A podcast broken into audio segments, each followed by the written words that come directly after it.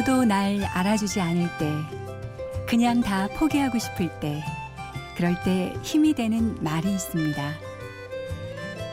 스스로의 한계와 싸우는 건 에베레스트 등반대만 하는 일이 아니야. 나도 매일 주저앉고 싶은 나 자신과 싸우며 산다고. 드라마 메리대구 공방전에 나오는 이 대사가 저한테는 그 한마디였습니다.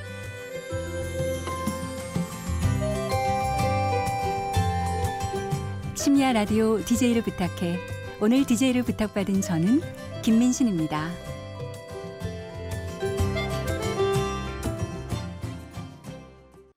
아침에 일어나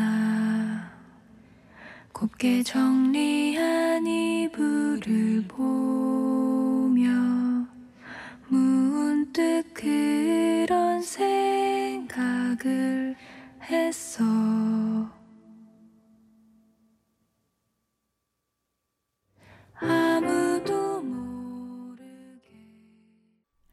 첫 곡은 옥상 달빛에 내가 사라졌으면 좋겠어 였습니다. 심야 라디오 DJ를 부탁해 시작했습니다. 저는 김민신이고요. 오늘부터 이틀 동안은 좋은 글귀와 함께 읽는 문학의 밤이라는 제목으로 꾸며보려고 합니다. 어, 사실 좋은 문장을 읊조리다 보면요. 거기서 느껴지는 향내 같은 게 있다는 생각이 들어요. 몇 년 전에 저는 대중교통으로 움직이는 게 너무 지루하기도 해서 오며 가며 시를 한 편씩만 외우자고 다짐한 적이 있었거든요. 근데 사실 현대시 한 편 외우는 게 보통 힘든 일이 아니더라고요. 그래도 중얼중얼대면서 낭독을 했거든요. 뭐 매일 다 외우는 데는 실패하긴 했어도요. 그렇게 잘 닦여진 시어들이 그런 예쁜 말들이 제 입에서 나가는 것만으로도 좋더라고요. 갑자기 출퇴근길 30분이 조금 의미 있어지는 거예요.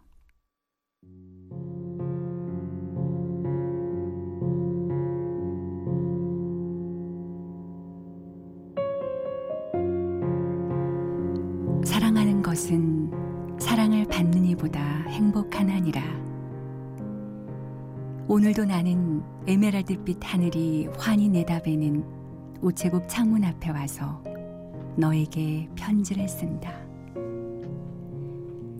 행기를 향한 문으로 숱한 사람들이 제각기 한 가지씩 생각이 족한 얼굴로 와선 총총히 우표를 사고 전보지를 받고 먼 고향으로 또는 그리운 사람께로 슬프고 즐겁고 다정한 사연들을 보내나니 사랑한다는 것은 사랑을 받는 이보다 행복한 아니라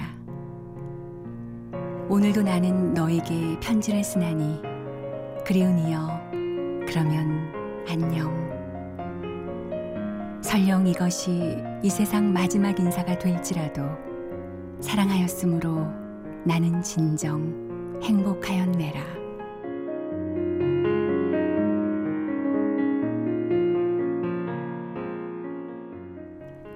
유치원의 행복이라는 시 가운데서 일부를 읽어드렸습니다. 어떠신가요? 라디오에서 시 낭송하는 것도 참 오랜만인 것 같네요. 오늘과 내일은 그런 의미에서 제가 아는 좋은 문장들 여러분과 함께 나눠보려고 합니다. 우선 노래 한 곡 들을게요. 김동률이 부릅니다. 오래된 노래.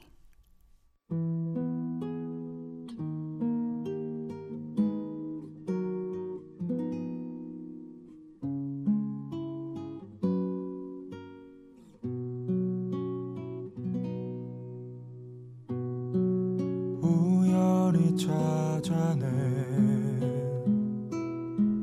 낡은 테잎 속에 노 들었어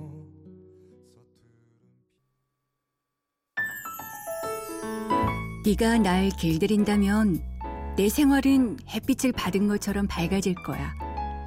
다른 발자국 소리와는 다르게 들릴 너의 발자국 소리를 나는 알게 될 거야. 다른 발자국 소리가 나면 나는 땅 속으로 숨을 거야. 네 발자국 소리는 음악 소리처럼 나를 굴 밖으로 불러낼 거야. 네가 날 길들인다면 정말 신날 거야. 너희 머리칼처럼 밀도 금빛이기 때문에 밀은 너를 기억하게 해줄 거야. 그래서 밀밭을 스치는 바람 소리까지 사랑하게 될 거고. 제발 나를 길들여 주렴.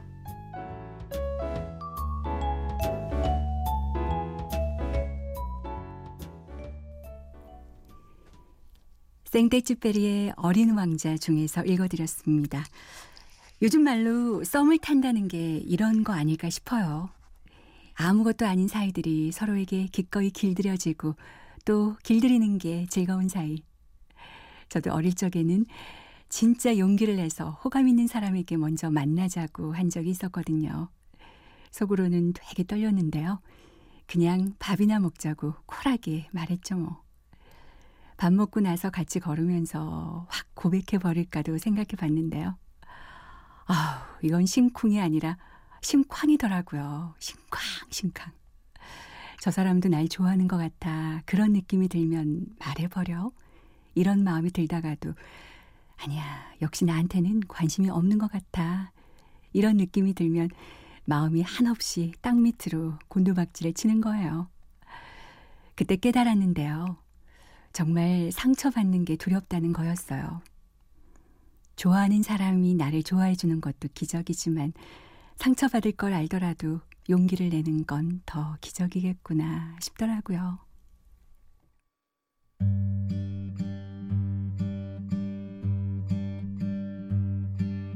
멀리 그대가 보일 때면 난 가슴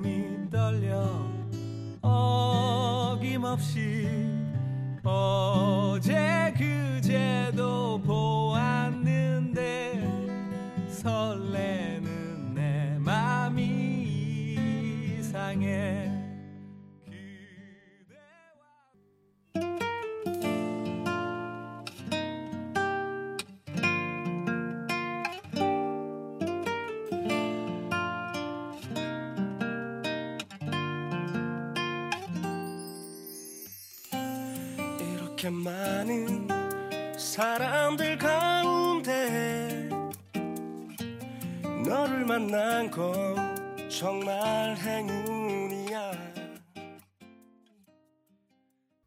이적의 이상해.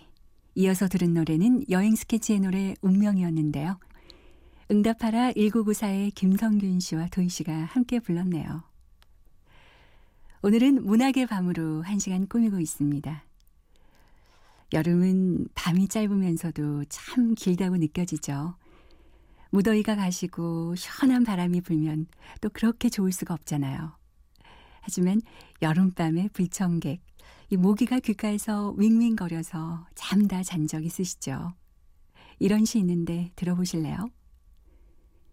모기 축하할 일은 올해의 모기에도 물렸느니라. 고바야시 이사라는 시인이 쓴 하이쿠인데요.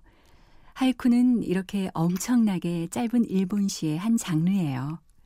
모기에 물려본 사람은 알잖아요. 그죠? 가려워서 십자 표시도 내고 침도 발라보고 또 막 긁다가 딱지가 생겨서 쓰라리고 그러다 보면 억울하기도 하고 짜증도 나는데 모기에 물렸다고 축하할 일이라고 하다니 이렇게까지 긍정적이긴 쉽지 않은데 대단하죠. 이 시를 지었던 이사는 평생 불운을 달고 다닌 사람이었대요.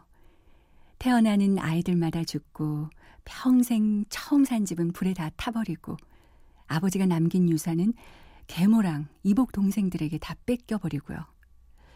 그런데 이사는 한 해 한 해 그렇게 생을 이어가는 것만으로도 감사하게 느껴졌나 봐요. 지난해의 모기를 또 만날 수 있다는 것만으로도 아주 반가운 느낌이 들었겠죠.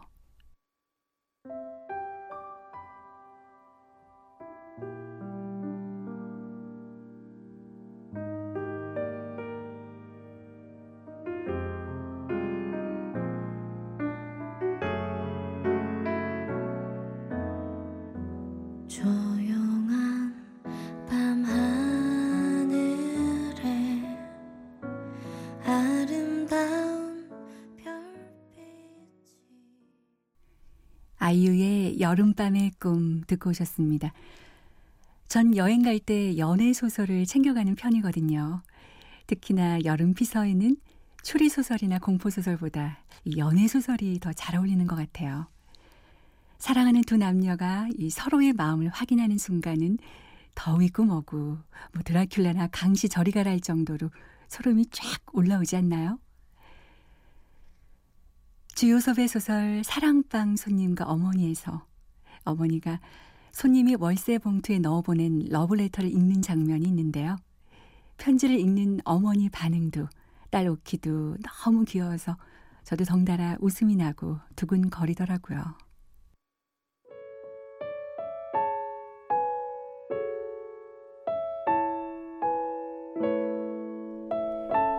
나는 그 안에 무슨 글이 씌어 있는지 알 도리가 없었으나 어머니는 그 글을 읽으면서 금시에 얼굴이 파랬다 발겠다 하고 그 종이를 든 손은 이제는 바들바들이 아니라 와들와들 떨리어서 그 종이가 부석부석 소리를 내게 되었습니다. 한참 후에 어머니는 그 종이를 아까 모양으로 네모지게 접어서 돈과 함께 봉투에 도로 넣어 반지꼬리에 던졌습니다. 그리고는 정신 나간 사람처럼 멀거니 앉아서 전등만 치어다 보는데 어머니 가슴이 불룩불룩합니다. 나는 어머니가 혹시 병이 나 나지 않았나 하고 염려가 되어서 얼른 가서 무릎에 안기면서 엄마 잘까? 하고 말했습니다. 엄마는 내 뺨에 입을 맞추어 주었습니다. 그런데 어머니의 입술이 어쩌면 그리도 뜨거운지요. 마치 불에 달군 돌이 볼에 와닿는 것 같았습니다.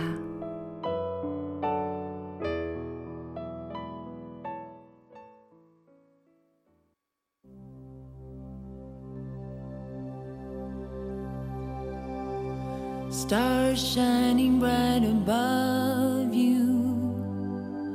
Night breezes seem to whisper, I love you. Birds singing in the sycamore tree. Dream a little dream of me. Say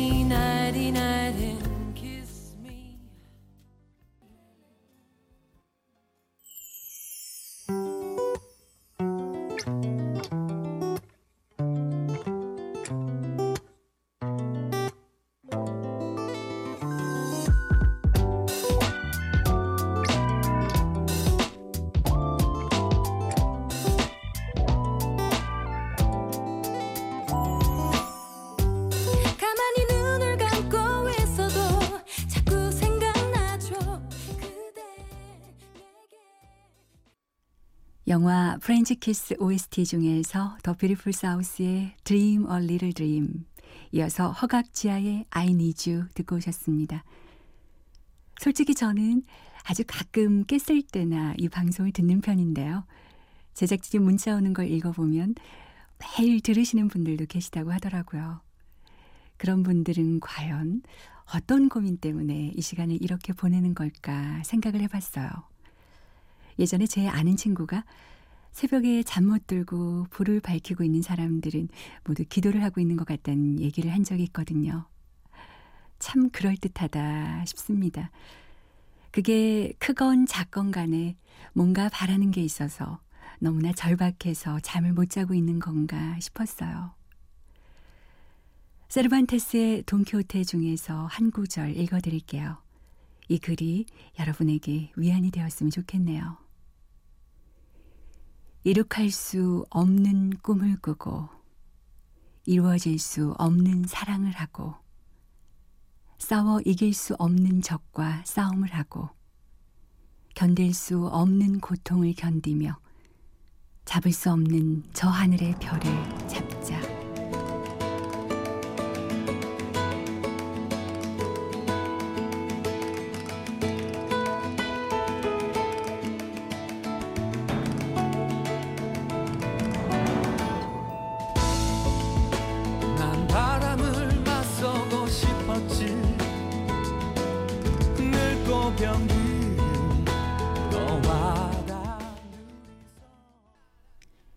패닉의 로신한테 듣고 오셨습니다.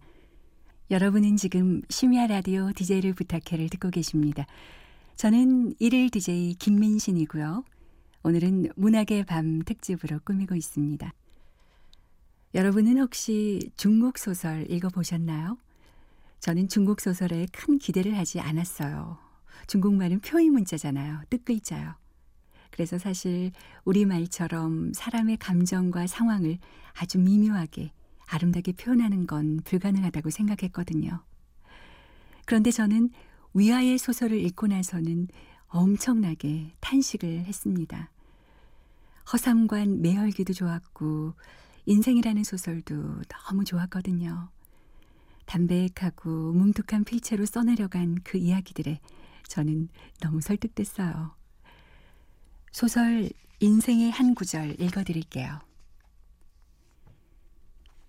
아내의 자전이 아무도 못 고치는 병에 걸렸다니 생각하면 할수록 겁이 났어. 내 인생이 순식간에 이 지경에 이르다니 피골이 상접한 자전의 얼굴을 바라보고 있으니 그녀가 나한테 시집 온 뒤로 단 하루도 마음 편히 지내지 못했다는 생각이 들었다네. 그런데 자전은 오히려 즐거워하며 펑샤의 등에서 중얼거렸지. 치료할 수 없다니 다행이에요. 무슨 돈이 있다고 치료를 해요. 마을 어귀에 이르자 자전은 좀 나아진 것 같으니 내려서 혼자 걸어가겠다고 하더군. 내 한평생도 이제 다 끝나가네요.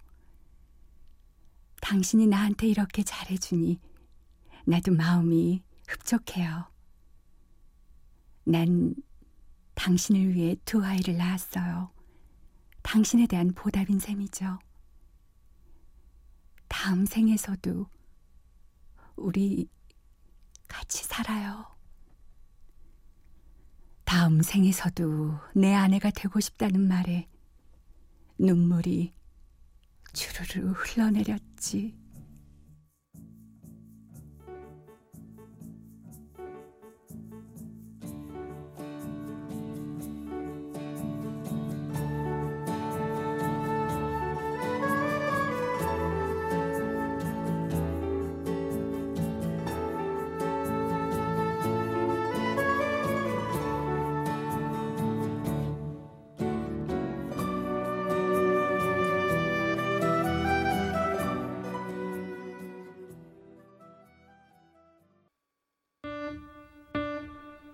좁고 좁은 저 문으로 들어가는 길은 나를 깎고 잘라서 스스로 작아지는 것뿐. 이젠 버릴 것조차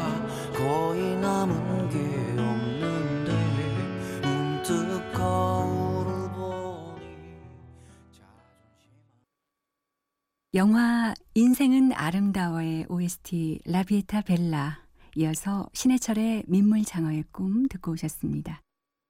그런 날 있잖아요. 왠지 자신감 없고 뭘 해도 다 안 되겠다 싶은 날이요.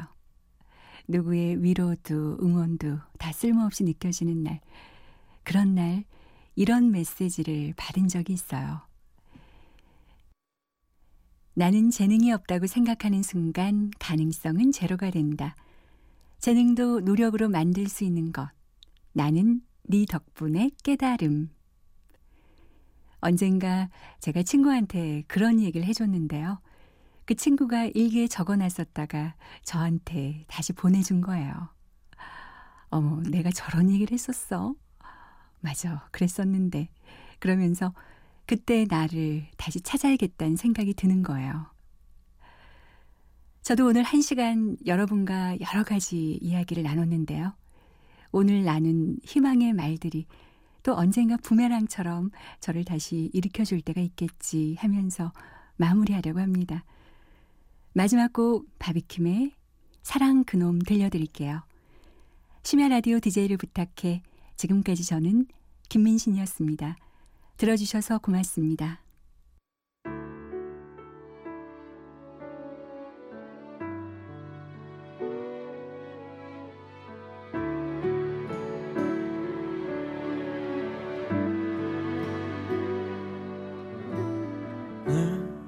사랑하고 혼자 이별하고 늘 혼자 추억하고 혼자 무너지고